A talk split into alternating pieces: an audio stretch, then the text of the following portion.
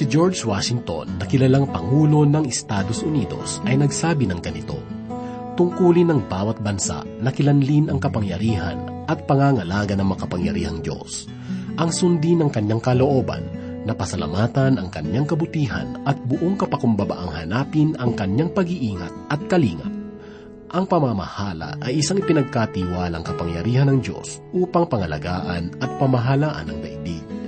Ang kapangyarihan na ito ay makikita nating ipinagkaloob ng Diyos sa tao doon pa lamang sa hardin ng Eden.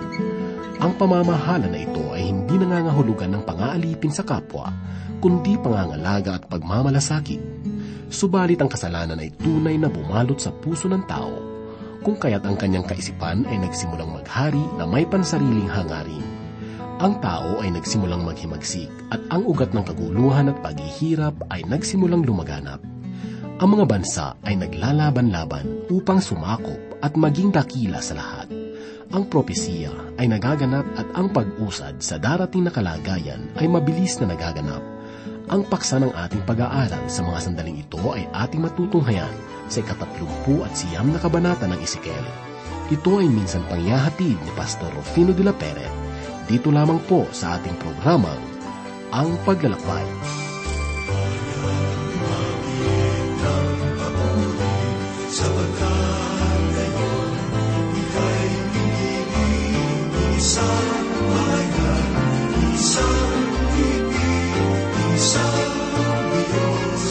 soul.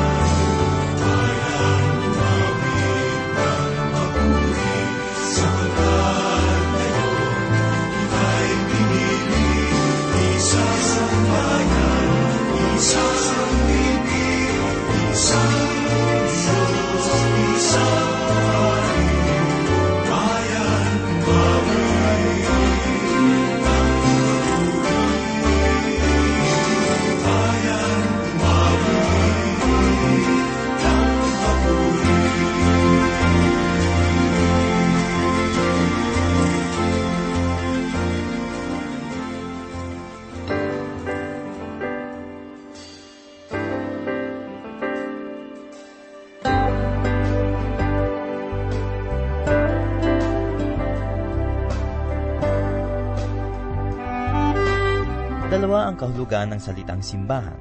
Una, isang gusali na pinupuntahan ng mga taong sumasamba.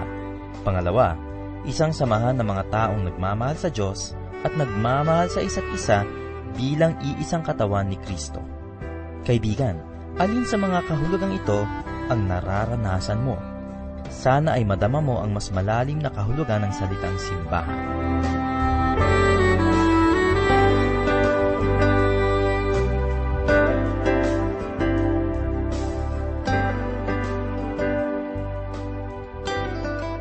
Pagbabatayan po natin ng ating pag-aaral at pagbubulay dito sa aklat sang ayon kay Propeta Ezekiel ay dito po sa kabanatang 30 at siyam. Muli pong sumasa inyo ang inyong kaibigan at pastor sa Himpapawid, Rufino de la Peret. Natunghayan po natin sa ikatatlumput walong kabanata ang mga propesiya tungkol sa bansang Gog. Nalaman din natin ang mga pahayag na magaganap sa pamamagitan ng bansang Rasya. Nagbigay tayo ng tatlong dahilan kung bakit sa Rasya mangyayari ang mga propesiya. Kaya sa pagkakataong ito, ipagpapatuloy po natin ang ating pag-aaral at pagbubulay dito sa ikatatlumput siyam na kabanata. Ang kabanatang ito ang magbibigay linaw sa mga propesiyang inihayag sa ikatatlumput walong kabanata sapagkat binibigyan ng pansin ang mga pahayag tungkol sa kaaway ng bansa ng Israel. Basahin po natin ang ikalawang talata ng Kabanatang 39 na ganito po ang sinasabi. Aking paikutin at itataboy kita at paaahunin kita mula sa mga pinakadulong bahagi ng hilaga at aking dadalhin ka sa mga bundok ng Israel. Ang katagang itataboy kita ay nangangahulugan na ang Diyos ay magpapadala ng anim na salot upang sila ay pahirapan. Ang mga salot na ito ay nabanggit sa ikatatlumput walong kabanata talatang dalawampu at dalawa na ganito po ang kanyang sinabi. Hahatulan ko siya sa pamamagitan ng salot at pagdanak ng dugo. Pauulanan ko siya ang kanyang mga pulutong at ang maraming bayan na kasama niya ng napakalakas na ulan at ng malaking yelo ng apoy at ng asopre. Kung ating maaalala, dalawa sa mga salot na ito ang ginamit ng Panginoon noong ang lugar ng Sodom at Gomora ay kanyang wasakin. Sangayon sa aklat ng Heneses, Kabanatang Labing Siyam, talatang dalawampu at apat ay ganito po ang ating mababasa at buhat sa langit ay nagpaula ng Panginoon sa Sodom at Gomora ng asopri at apoy. Bagamat ang pangyayaring naganap sa bayan ng Sodoma at Gomora ay matagal ang kasaysayan, gayon man, ang ganitong uri ng hatol ay mauulit sa panahong igagawad ng Panginoon laban sa bansang magmumula sa hilaga ng Israel. Subalit ano ang dahilan bakit ibabagsak ng Diyos ang kanyang puot sa bansang Rasya sa panahong iyon? Kaibigan, ang maliwanag na dahilan ay hindi lingid sa atin, sapagkat nalalaman natin na sa simula't simula pa lamang ang bansang Rasya ay isang bansa na laban sa mga Hudyo. Sangayon sa mga nagdaang kasaysayan, hindi pinawawalan ng bansang ito ang mga Hudyong naging lagalag sa kanilang lupain. At dahil dito, igagawad rin ng Panginoon ang kaukulang hatol laban sa kanila, sangayon sa kanilang masasamang pakikitungo sa bansang Israel. Ang mga bagay na ito ay may mensaheng nais ipahayag sa atin ang pahayag na iyon ay walang iba kundi ang nangyari noong tinupok ng Diyos ang bayan ng Sodoma at Gomora. Inakala ni Abraham na ang Panginoon ay tila hindi makatuwiran o makatarungan. Tinanong niya ang Diyos, Hahatulan mo ba ang mga matwid na kasama ng mga masama? Ipagpapaliban mo ba ang iyong hatol kung ako ay makatagpo ng mga matwid? Ang sagot sa kanya ng Panginoon ay kakikitaan ng katarungan sapagkat sinabi ng Panginoon, Abraham, hindi ko wawasakin ang lungsod kung ikaw ay makakita ng kahit na sampung matuwid sa lugar na iyon. Subalit sang ayon sa pangyayari, ang paghahanap ni Abraham ay humantong sa kabiguan sapagkat wala siyang nakitang mga matuwid. Ngunit ang habag ng Panginoon ay hindi lamang nahayag sa pakiusap ni Abraham, kundi sa katiyagaan ng Diyos na hintayin ang pag-alis ng kanyang pamangkin na silot sa lupain. Mga kaibigan, ito rin ang isa sa mga dahilan kung bakit ako ay naniniwala na ang mga mananampalataya ay hindi raranas ng matinding kapighatian. Ito ay dahil sa bago dumating ang panahon ng malubhang paghihirap. Sila, ang mga mananampalataya, ay kukunin ng Panginoong Heso Kristo.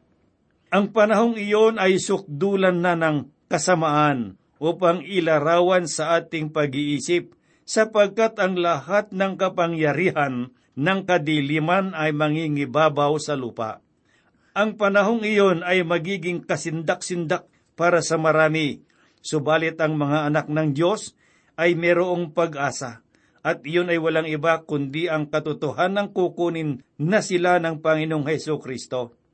Subalit nakalulungkot isipin na sa kabila ng mga ganitong uri ng pag-asa na tinataglay ng mga mananampalataya, merong mga tao pa rin na naniniwala na ang isang daan at apat na po at apat na libong mga Hudyo na tinutukoy sa aklat ng pahayag ay para sa kasalukuyang kalagayan.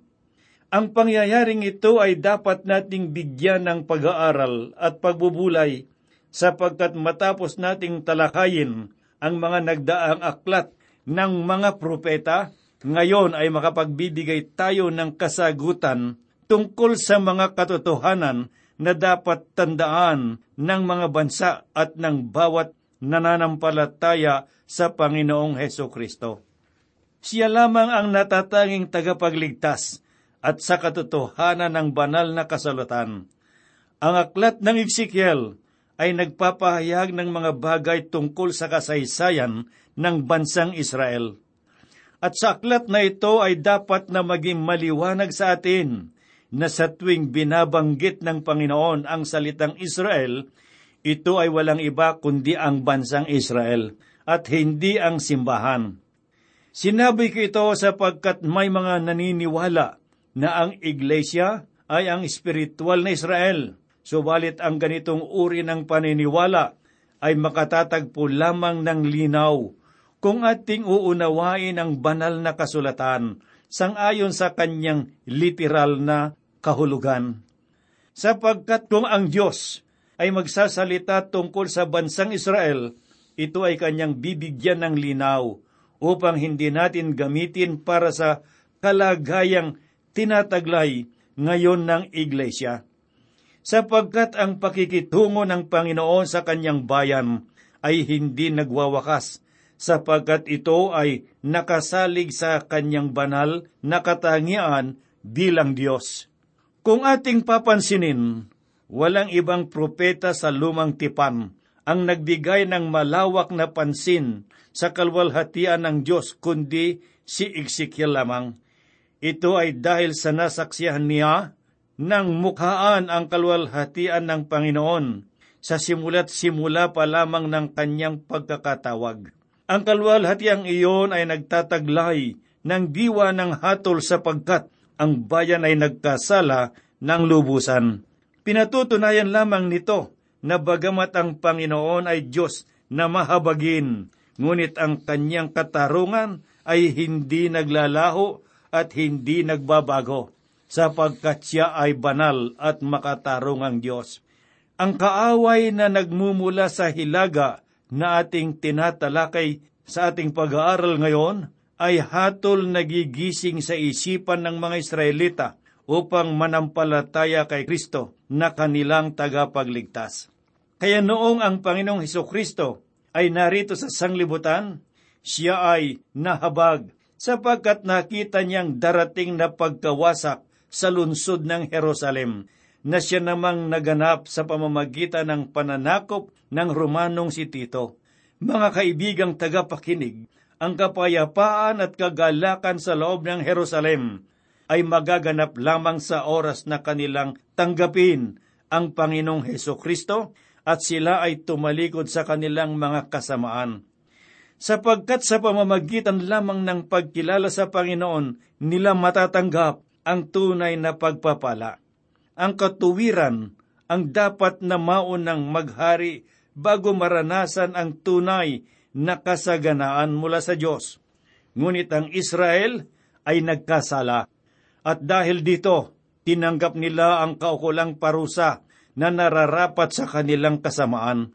Makikita po natin dito ang pagkakaiba ni Jeremias at ni Ezekiel. Nais kong alalahanin natin ito sapagkat ito ay lubhang napakahalaga. Natunghayan po natin Sa aklat ni Propeta Jeremias ang kanyang malambot na kalooban. Ang puso niya ay larawan ng kahabagan ng Panginoon na kanyang ipinakita sa mga nagbabalik loob. Kung atin pong pag-aaralan ng banal na kasulatan, matutunghayan po natin ang Panginoon ay nagkatawang tao at nakipamayan sa atin. Ginawa niya ito upang ihayag ang kanyang dakilang pag-ibig at pagmamalasakit, kaya ako ay naniniwala na ang Diyos ay naghihinagpis dahil sa mga kasamaan na lumalaganap sa sanglibutan ngayon. Ang pananangis ni Jeremias ay larawan ng kalungkutan na nadarama ng Diyos dahil sa kasamaang nangyayari ngayon sa sanglibutan. Subalit sa aklat ng Ezekiel, matutunghayan po natin ang kabaligtaran, sapagkat sangayon sa mga kabanata na ating pinag-aaralan, noong ang asawa ni Ezekiel ay namatay, noong nasakop ng Babilonyang Jerusalem, ang kalungkutan ay hindi pan lamang nadama sa kanyang puso. Bagamat ang Diyos ay tumangis dahil sa pagbagsak ng lunsod ng Jerusalem, ngunit ang kanyang kalooban ay hindi nakaramdam ng kalungkutan. Hindi siya nagsisi sa hatol na kanyang iginawad sapagkat ito ay dapat lamang na mangyari sangayon sa kanyang katarungan laban sa kasalanan. Ang sinabi ni Pablo sa ikasyam na kabanata sa Aklat ng Roma, talatang labing apat ay ganito, Ano nga ang ating sasabihin? May kawalang katarungan ba sa Diyos? Huwag nawang mangyari. Dapat po nating malaman na ang Diyos kailanman ay hindi nagkakamali. Ang kanyang mga gawa ay matuwid at makatarungan. Ang kanyang kalwalhatian ay nahayag sa kanyang hatol at ang kanyang biyaya ay nahayag sa kaligtasan. Kung ang Panginoon ay hindi gumawa ng paraan upang tayo ay maligtas, tayong lahat ay hahantong sa walang hanggang kapahamakan. Si ikatatlumput at walo at ikatatlumput siyam na kabanata dito sa aklat sang ayon kay Propeta Ezekiel ay natunghayan natin na ang kahariang nagmula sa hilaga ay wawasakin ng Diyos. Ang bansang ito, sangayon sa tatlong dahilan na ating tinalakay, sa walong kabanata, ay walang iba kundi ang rasya. Subalit ang katanungan ay, bakit wawasakin ng Panginoon ang rasya? Bilang kasagutan, basahin po natin ang sinasabi sa ika-tatlumpu at walong kabanata, talatang labing anim, na ganito po ang sinasabi. Ikaw ay aahon laban sa aking bayang Israel, gaya ng ulap na tumatakip sa lupain. Sa mga huling araw, dadalhin kita laban sa aking lupain, upang makilala ako ng mga bansa, kapag sa pamamagitan mo, O Gog, ay pinatunayan ko ang aking kabanalan sa harapan ng kanilang mga mata. Ang hatol ng Diyos ay maliwanag na ipinapahayag sa talatang ito. Ngunit ang iba ay lubhang nag-aalangan. Itinatanong nila ang ganito, Totoo bang gagawin ng Panginoon ang ganyang uri ng hatol? Para sa iba, ang bagay na ito ay mahirap tanggapin sapagkat nahihirapan ang marami na unawain ang dahilan kung bakit wawasakin ng Diyos ang bayan na kanyang pinagpapala. Ngunit ang salita ng Panginoon ay mananatili at hindi ito mababago upang pabulaanan ang mga panukala ng Panginoon. Basahin po natin ang sinasabi sa ika-anim at pitong talata na ganito po ang nasusulat. Ako'y magpapasapit ng apoy sa magog at sa mga naninirahang tiwasay sa mga pulo at kanilang malalaman na ako ang Panginoon. Ang aking banal na pangalan ay ipapakilala ko sa gitna ng aking bayang Israel at hindi ko ito pahihintulutang lapastanganin pa ang aking banal na pangalan at malalaman ng mga bansa na ako ang Panginoon, ang banal sa Israel. Ang nangingibabaw na kaisipan sa paksang ito ay katanungang wawasakin ba ng Panginoon ang rasya? Ang kasagutan ay matutunghayan po natin na nasusulat sa katotohanan. Ang sinabi ng Diyos ay magpapadala ng mga nagbabagang apoy sa Magog at sa lahat ng mga mamamayan na nagahari doon. Subalit hindi lamang ito ang bumabagabag sa kanila. Ang palaisipan ay patuloy pa ring sumisigaw sa kanilang mga isip na nagsasabing, Nasaan ang Panginoon sa panahong ito? Bakit hindi siya gumagawa ng pagtatanggol para sa Israel? Siya ba ay tulad ng isang masayang matanda na nagbibingi-bingihan sa kalungkutan na dinaranas ng kanyang bayan? Bakit hindi siya gumagawa ng anumang hakbang laban sa kasamaan at pananamantala? Mga kaibigan, siya ay kikilos lamang sa panahong naukol. Ngunit ang paanyayang ito ay tulad ng isang paanyaya para sa lahat. Hinihintay niya ang ating pagbabalik loob bago maging huli ang lahat. Sapagkat sa oras na dumating ang kanyang hatol, ang tao sa kanyang matigas na kalooban ay luluhod sa Diyos. Kung kaya't sinabi ni Apostol Pablo, sa ikalawang kabanata sa Aklat ng Roma talatang tatlo ang ganito. At inaakala mo ba ito? O tao na humahatol sa mga gumagawa ng gayong bagay? At gayon din ang ginagawa mo, na ikaw ay makatatakas sa hatol ng Diyos. Ang tao ay hindi makatatakas sa hatol na igagawad ng Panginoon. Sinasabi pa sa ikalawang kabanata sa Aklat ng Hebreo, ikatlong talata ang ganito. Paano nga tayo makakatakas kung ating pababayaan ng ganito kadakilang kaligtasan? Ito ay ipinahayag noong una sa pamamagitan ng Panginoon at pinatutunayan sa atin ng mga nakakarinig sa Kanya. Mga kaibigan, ang katotohanan ng impyerno ay hindi dapat na maging biro sa atin, sapagkat maliwanag na nasusulat sa banal na kasulatan na ito ang lugar kung saan ang marami ang lalapastangan sa pangalan ng Diyos at ang lahat ng mga nabubuhay sa kasalanan ay parurusahan. Ngunit mga kaibigan at mga kapatid na nakikinig, ang pangalan ng Panginoon ay dapat na mapatunayang banal at ito ay mangyayari lamang sa panahon na ang kanyang hatol ay maihayag laban sa mga masasama. Ito ay malaking aral na dapat po nating matutunan. Dapat nating maunawaan na hindi natin matatakasan ng Diyos. Ang ating mga pagpapakalayaw sa kasamaan ay may katapat na hatol na hinaharap. Sapagkat ang Panginoon na lumikha sa atin ay nagtakda ng oras na kung saan ang lahat ay haharap sa kanyang hukuman. Mga kaibigan, maging malinaw nawa sa ating mga isipan na ang panukala ng Diyos ay hindi mahahadlangan. Sapagkat ang dapat nating gawin ay maging mapagpakumbaba sa kanyang kabanalan, sapagkat tayo ay alabok at mahina. Kung siya ay ating itatakwil, ang hahantungan natin ay kapahamakan. Subalit kung tayo ay magpapasya na magbalik loob sa kanyang kalooban, maasahan natin ang kanyang kahabagan, sapagkat sagana ang kanyang biyaya, sapat sa lahat ng mga dumudulog sa kanya. Idagdag po ng Diyos ang kanyang biyaya sa kanyang mga salita na siyang napag-aralan natin ngayon, tayo po ay manalangin.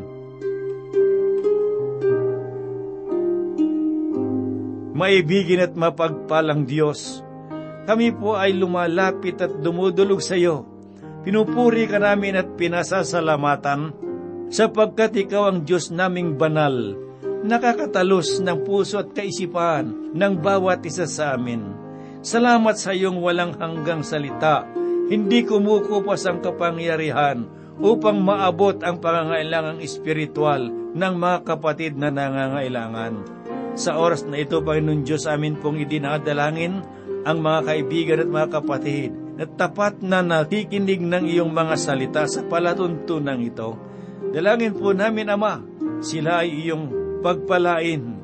Abutin mo po ang kanilang kalagay at pangangailangan kung meron silang mga kalungkutan o naghihinagpis, Panginoong Diyos, dalangin po namin, Ama, na ikaw ang kanilang magakaaliwan. Sa mga nasa bilangguan, sa likod ng rehas, marahil hindi sila malaya, subalit Panginoon, kung ikaw ay kanilang tatanggapin na kanilang tagapagligtas at mananampalataya sa iyo, sila ay magkakaroon ng pag-asang makalaya sa masamang sanglibutan. Gayun din po, Panginoong Diyos, ang mga may dinaramdam, ang may mga sakit, nawawalan sila ng pag-asa, ng lulupaypay. Subalit ikaw ang dakilang manggagamot, nalalaman mo ang kalagayan ng bawat isa sa iyong mga anak. Sa iyong banal na pangalan, dinadalangin po namin, Ama, hipuin mo ang kanilang pisikal na kalagayan. Dalangin po namin, Panginoon Diyos, ang patuloy mong gabay sa bawat isa sa amin. Ang lahat po hinihiling namin sa banal na pangalan ng aming Panginoong Heso Kristo. Amen. Sa iyo